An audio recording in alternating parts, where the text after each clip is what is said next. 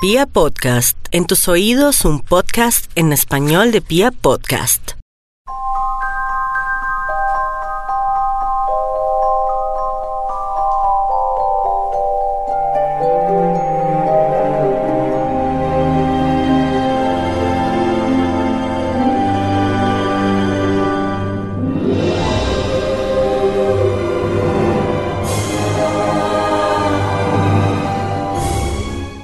A todos mis chismófolos, soy Carolina Pardo y les doy la bienvenida una vez más a un episodio de Chismes de Película. En este episodio les voy a hablar de una de las películas románticas de los noventas que impulsó la carrera del nada más y nada menos famosísimo y reconocidísimo actor Johnny Depp y que en su narración mezcla géneros como la fantasía oscura y unos toquecitos románticos. Mis chismófolos, en este episodio les quiero hablar de una de las películas que yo más quiero, que más me gustan, con las que crecí viendo y que aparte de todo es una película que tiene mucha magia y que como es raro en Hollywood cuenta con un personaje principal hermosísimo, lleno de mucha inocencia, honestidad y ternura. Les estoy hablando nada más y nada menos que el joven Manos de Tijera. Si ustedes no saben de qué les estoy hablando, qué película, les voy a contar un poquito más sobre su historia, de qué trata. Les cuento que la película comienza con una abuela y su nieta durante una nevada y la nieta le pregunta a su abuela por qué nieva y ella decide empezarle a contar la siguiente historia. La historia empieza cuando una vendedora de maquillaje llamada Peg entra a una mansión con el fin de venderle unos productos de belleza. Al adentrarse en este lugar, ella se encuentra con Edward, un joven que fue creado a partir de un robot y no fue terminado tras la muerte de su creador quedando con tijeras en lugar de manos. Peg, conmovida por su honda inocencia, decide llevárselo a su casa. Nadie en su familia, ni su esposo Bill o su hijo Kevin, parecen incómodos con la presencia de Edward. E incluso los vecinos se interesan por el misterioso huésped de Peg. Sin embargo, al llegar la hija de Peg, Kim, se desata una serie de problemas, pues ella se siente muy incómoda con la presencia de Edward en la casa. Y adicionalmente a esto, Edward se enamora de ella. Sin embargo, ella tiene un novio, Jim, y el cual de cierta forma evita que Kim descubra sus verdaderos sentimientos hacia este personaje.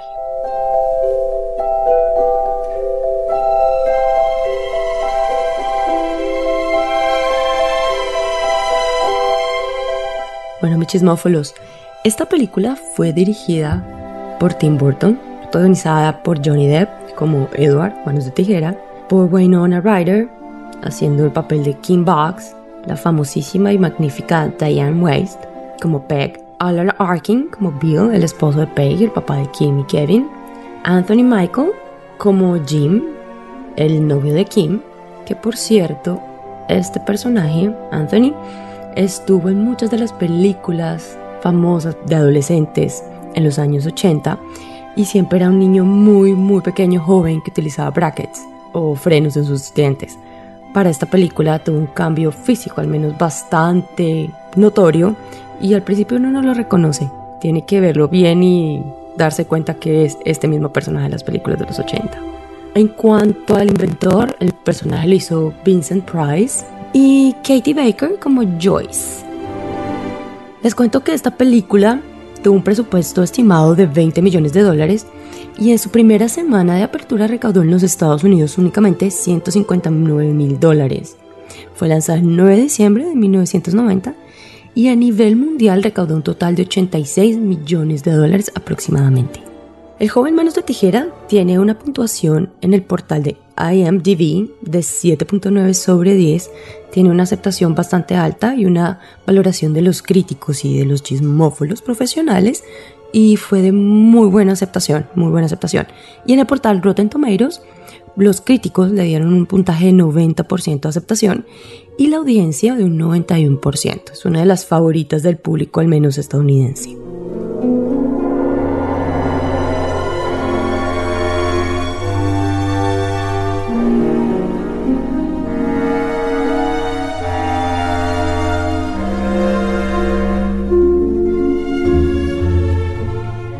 Dije antes, mis chisméfolos, el director de esta película es Tim Burton. ¿Quién es Tim Burton? Su nombre completo es Timothy Walter Burton Es un director, productor, artista, escritor y animador estadounidense que también es muy conocido por hacer películas de terror y fantasía oscura, góticas y sobre todo muy excéntricas. Él dirigió películas como Beetlejuice, esta de la que estamos hablando en este episodio, Joven Manos de Tijera, Pesadilla antes de Navidad o como la conocimos en Latinoamérica, El extraño mundo de Jack, La leyenda del jinete sin cabeza, El cadáver de la novia, Todd, Sombras peligrosas, Frankie Winky. También dirigió algunas de las películas de Batman de la época de los 90 el planeta de los simios, una película que a mí me encanta y que por cierto compré en su momento en el ya inexistente Blockbuster. Eh, Big Fish, amo esa película, es maravillosa.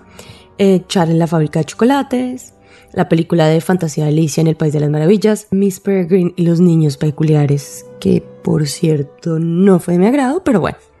Ah bueno, y por último, de las más recientes, él hizo el remake de Dumbo película muy linda, muy bonita, se la recomiendo a los que no se la hayan visto. Les cuento que Tim Burton le había pedido inicialmente a Robert Smith, al vocalista de The Cure, que hiciera la banda sonora para esta película, incluso le había enviado el guion.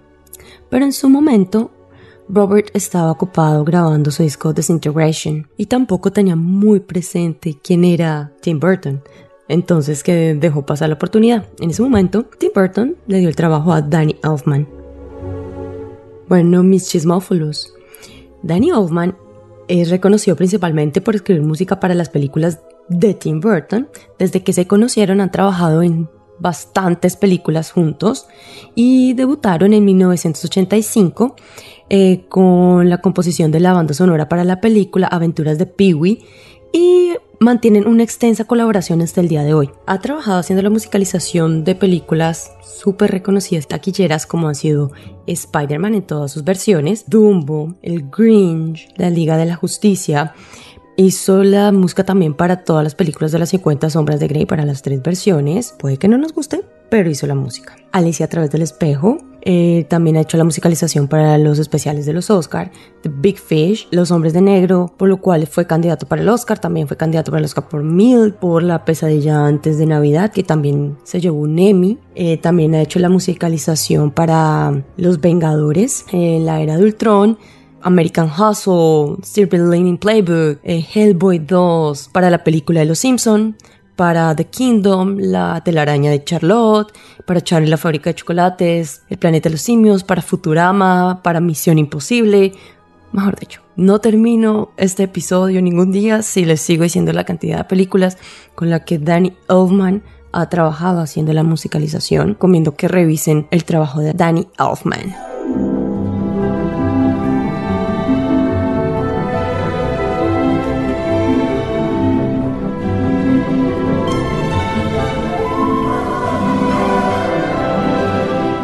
Bueno, mis chismófolos, vamos a empezar a hablar del casting de esta película. Les cuento que la búsqueda del personaje principal por parte de Tim Burton fue exhaustiva, aunque desde un principio le había considerado a Johnny Depp, eh, siempre tuvo sus opciones abiertas. Se rumora que Fox quería que Tom Cruise protagonizara esta película. Sin embargo, el extravagante director no estaba demasiado entusiasmado con la idea porque el personaje de Edward, para los que ya han visto la película, no es un personaje muy varonil. Tiene bastante falta de virilidad, es muy andrógino, por decirlo así. Y pues las características de Tom Cruise jamás han sido estas. Siempre ha sido musculoso, fue pues la imagen del galán de los 80. Por su parte, se rumora que Michael Jackson intentó conseguir este papel precisamente por estas características del personaje, pero siempre fue ignorado. Mientras tanto, también se consideraron a William Hart, Jim Carrey y Robbie Downey Jr. Todos estos hicieron una audición, pero pues no consiguieron pasar el casting. En cuanto a Tom Hanks, él rechazó el papel principal para protagonizar otra película que se llama La hoguera de las vanidades. Les cuento que también se rumora por los pasillos de los chismófolos que Macaulay Culkin fue considerado para hacer el papel de Kevin Box después de que Tim Burton hubiera visto sus películas. Crispin Gobbler, para los que se acuerdan y para los que no les recuerdo, él es el que hace del papá en Volver al Futuro. Él también audicionó para el papel de Jim, por supuesto no quedó, pero más adelante interpretó a un antagonista de Johnny Depp efectivamente en Alice en el País de las Maravillas en el 2010. En cuanto a Sean Austin, también fue considerado para el papel de Jim, pero lo rechazó porque no se sentía muy cómodo interpretando un villano.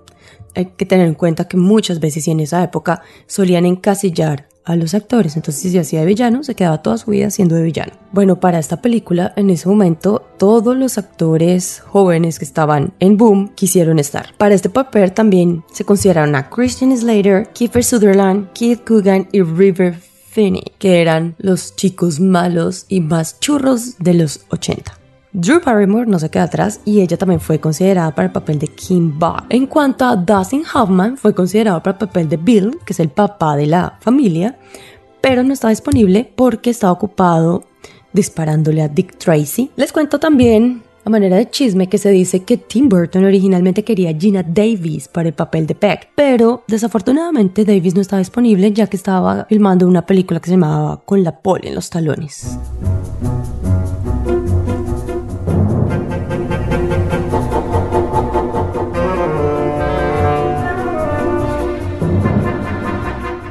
Bueno, mis queridos chismófolos, les sigo dando información súper, súper interesante de, del joven Manos de Tijera, película interesantísima y maravillosa hecha por Tim Burton en la década de los 90. Les cuento que Wynonna Ryder abandonó el proyecto del Padrino, la parte 3 por supuesto, para hacer esta película. Según cuentan los chismófolos profesionales, el que la convenció de tomarle esta parte fue Johnny Depp no sé si lo sepan, ellos estuvieron saliendo por un tiempito y estuvieron comprometidos. En cuanto a Johnny Depp, tuvo que perder 25 libras para poder encarnar al famosísimo Edward Manos de Tijera. Nos cuentan los chismófilos que cuando leyó por primera vez el guion de la película, lloró, lloró por, como un bebé por la honestidad y por la dulzura de este personaje y por todas esas cosas malas que le hicieron durante la película. Ya sabemos que Johnny Depp es uno de estos personajes que se deja llevar bastante, es un actor de método. Este personaje utiliza un vestido de cuero durante toda la película, se dejó llevar por eso y no permitía que le pasara nada refrescante, ni que le pusieran ventiladores, ni que le pusieran trajes refrescantes también, porque él quería estar atento a todo lo que le pasara a su personaje dentro de este, este vestuario. Tim Burton en el momento de contratar a Johnny Depp no estaba muy familiarizado con la actuación de este popular actor juvenil en la serie de televisión 21 Jump Street, pero pues siempre lo tuvo como su primera opción. Adicional a esto, Johnny Depp quería salir de esta imagen del joven sexy y quería empezar a abrirse nuevas opciones en el tema actoral. Entonces fue una muy buena opción tanto para los dos y esto lo que hizo fue generar una alianza que duraría hasta nuestros tiempos de este director y este actor. Los directores de estudio Fox estaban un poco preocupados por la imagen de Edward, entonces trataron de mantener las imágenes de Deep con el traje completo en secreto hasta que se diera el lanzamiento de la película para que las personas no pensaran nada negativo del personaje y la fueran a ver a los cines. En algunas de las entrevistas que ha dado Johnny Depp, en donde hablan sobre su papel como el joven manos de tijera, él dijo que se había preparado para esta película viendo películas de Charles Chaplin. Así aprendió cómo expresar sus emociones sin diálogo. En cuanto al cabello de Edward, se basó Tim Burton en Robert Smith, el vocalista de The Cure. En el momento de la grabación, Anthony Michael tenía 22 años, Wynonna tenía 19 y Johnny Depp tenía 26 años. Tim Burton en una entrevista confirmó que Diane Weiss fue la primera en firmar y aseguró que ella fue la primera en leer el guion y que lo apoyó completamente y que debido a esto es muy respetada porque cuando se supo que ella iba a ser parte del elenco de la película, todas las personas se interesaron en hacer esta película y por eso fue que todas estas caras juveniles, estos actores de nivel internacional quisieron trabajar acá. Alan Arkin que hace de Bill, dice que cuando leyó el guion por primera vez estaba un poco desconcertado. Para él nada realmente tenía sentido hasta que realmente vio los sets. Cuando vio los sets dijo, la imaginación visual de Burton es extraordinaria. Por su parte, Katie Baker vio su parte de Joyce, la vecina que intenta seducir a Edward, como una oportunidad perfecta para salirse de todos los personajes que ha hecho hasta el momento y entrar en la comedia. Y este tipcito, mis queridos, hay un niño rubio que aparece jugando en la escena inicial de la película y les cuento que es nada más y nada menos que Nick Carter, el integrante de los Backstreet Boys, una de las boy bands más exitosas de los 90, aunque el personaje no está en los créditos ni siquiera, Nick en alguna de sus entrevistas lo confirmó diciendo que sí, que efectivamente era él el que estaba haciendo de extra.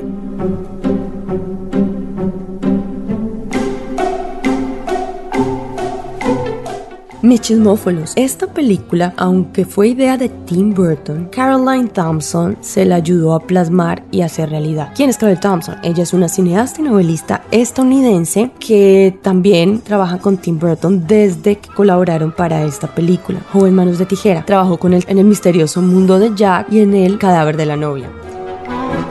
Burton y Thompson desarrollaron la historia inspirándose en diversas películas de horror de Universal Pictures hechas en los años 40 y en varios libros famosos como lo fueron El, Jorobado de Notre Dame, El Fantasma de la Ópera, Frankenstein, La Bella y la Bestia y también las películas de King Kong y La Criatura de la Laguna Negra. Creo que la influencia de Frankenstein es bastante obvia, los dejo para que vean la película y ustedes saquen sus propias conclusiones.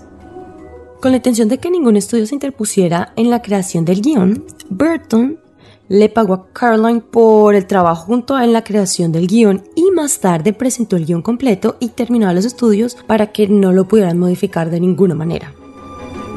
La idea original de la película se inspiró en un dibujo que Tim Burton había hecho cuando era un adolescente. Este dibujo representaba a un hombre delgado y solemne con cuchillas largas y afiladas en los dedos. Burton declaró que a menudo estaba solo y tenía problemas para relacionarse con las personas. Y él mismo decía que él tenía la sensación de que la gente acababa de sentir la necesidad de dejarlo solo por alguna razón y que él no sabía por qué.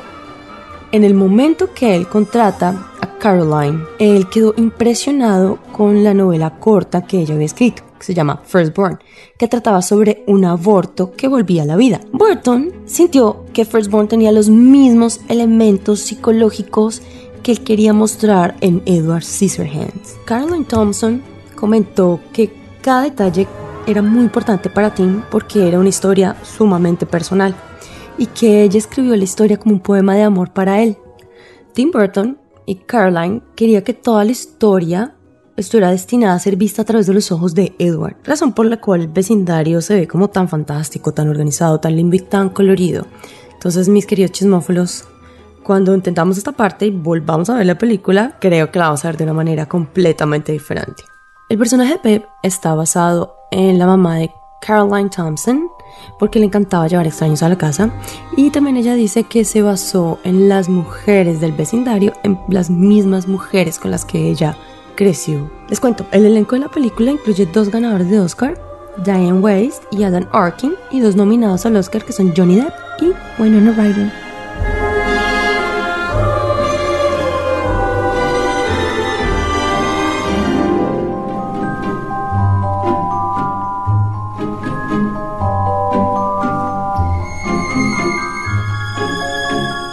Chismófolos, esta película también es muy reconocida por su aspecto visual y sobre todo por las locaciones que se utilizaron. Pues de una ardua exploración de lugares por los Estados Unidos para grabar la película, el lugar escogido fue una calle sin salida en un vecindario ubicado en Lutz, que es un pueblo que queda al este de Tampa en la Florida. El diseñador de la producción señaló que se necesitaron 20 casas para realizar las filmaciones y las personas que vivían dentro de las casas fueron retiradas y acomodadas en un hotel, por supuesto, 5 estrellas. Algunos de los vecinos decidieron hasta participar como extras, pero cuando se dieron cuenta de la cantidad de trabajo que tenían que hacer, renunciaron al trabajo. Muchas de estas casas fueron pintadas y sus fachadas remodeladas. Especialmente las ventanas las modificaron para que se vieran más pequeñas para una sensación de paranoia a la historia. Se escogieron especialmente tonos pastel para expresar la tranquilidad de una vida en los suburbios en una especie de circo desteñido, dice su diseñador. A pesar de que muchas de las casas fueron devueltas a su color original, al concluir el rodaje, las personas decidieron mantener las modificaciones hechas para el set. Para los que se preguntan en dónde están o qué pasó o si en realidad existieron los árboles que fueron podados, les cuento que esas figuras realizadas por el personaje de Edward durante la película sí son verdaderas y son obras de arte e incluso están exhibidas al público. Uno puede ver este topiario eh, del joven Manos de Tijeras en un restaurante en la ciudad de Nueva York que se llama The Tavern on the Green. Por si acaso tienen la oportunidad, vayan y busquen la ocasión. El vecindario como tal se basa en la ciudad natal de Tim Burton, que es Burbank, California. También el restaurante en el que come la familia fue a la vez un verdadero restaurante, o sea, sí fue una, una locación real. Pero este era un restaurante de una cadena nacional llamado Samples y está ubicado, bueno, está ubicado directamente al otro lado de la calle del centro comercial Southgate, como aparece en la película. Debido a la naturaleza controvertida del nombre y del diseño interior, el restaurante y toda la cadena cerró en algún momento a finales de los 70 o principios de los 80, a excepción de ese restaurante que se encuentra ubicado en Santa Bárbara, California. Cuando Tim Burton llegó a esta locación, lo que hizo fue, con todo su equipo de trabajo, tomar el restaurante, arreglar todo su interior para que pareciera un restaurante en funcionamiento por completo. Bueno, mis chismófolos, aquí otro datico súper interesante. Vamos a empezar a hablar ahora de las particularidades dentro de las escenas. Para los que se preguntan si los cortes de cabello fueron o no fueron reales, les cuento que al menos los de los perros sí fueron cortes de pelo reales. Por otro lado, Ulu Jones arregló y realmente tocó la música de órgano que su personaje Esmeralda interpretaba en la pantalla, que era un personaje bastante creepy, raro. En las escenas de la cama de agua fue una de las únicas escenas que no estaba originalmente en el guion. Y que por cierto es de las escenas más divertidas. En esta escena, para que ustedes se fijen un poquito, en la que Peck entra a la mansión y retroceden hasta la base de las escaleras, justo detrás de ella, ustedes van a ver una estatua que se parece al hombre del Oggy Buggy en la pesadilla antes de Navidad que Tim Burton inventó. Entonces, ahí vamos viendo algunos de los personajes de sus siguientes películas. Para que se pongan atención, durante la escena de, en la que Edward le está cortando el cabello a las damas del vecindario, la canción que suena es de Sweetie Todd. Y más adelante, Johnny Depp interpretaría el papel de Sweetie Todd con Tim Burton.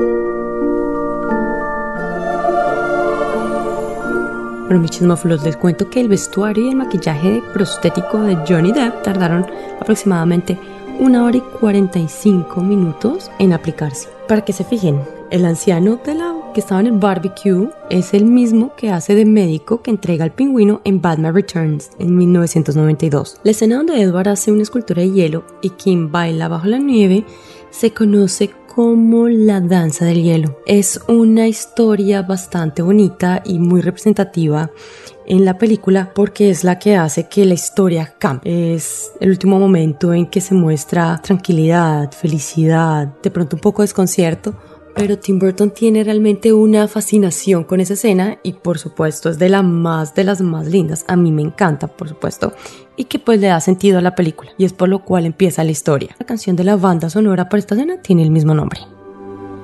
Bueno, mis chismófilos les cuento que tras el éxito comercial de Batman, como les conté anteriormente, Tim Burton dirigió esta película.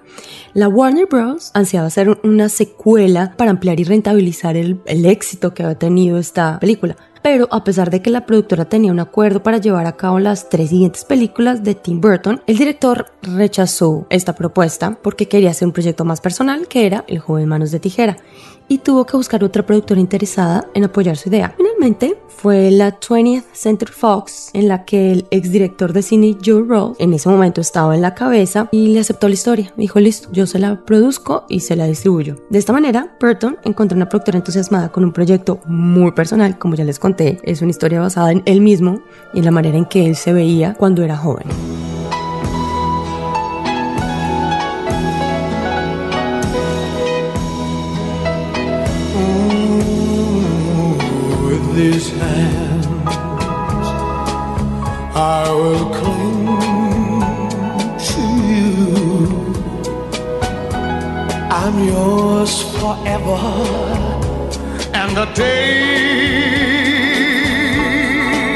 Bueno, mis chismófilos, hemos llegado al final de un episodio más de Chismes de Película. Ya me pueden seguir en mi Instagram, arroba chismes, raya de, película en donde pueden encontrar más información y pueden estar al tanto cada vez que salga otro de los episodios. Soy Carolina Pardo y gracias por escucharme.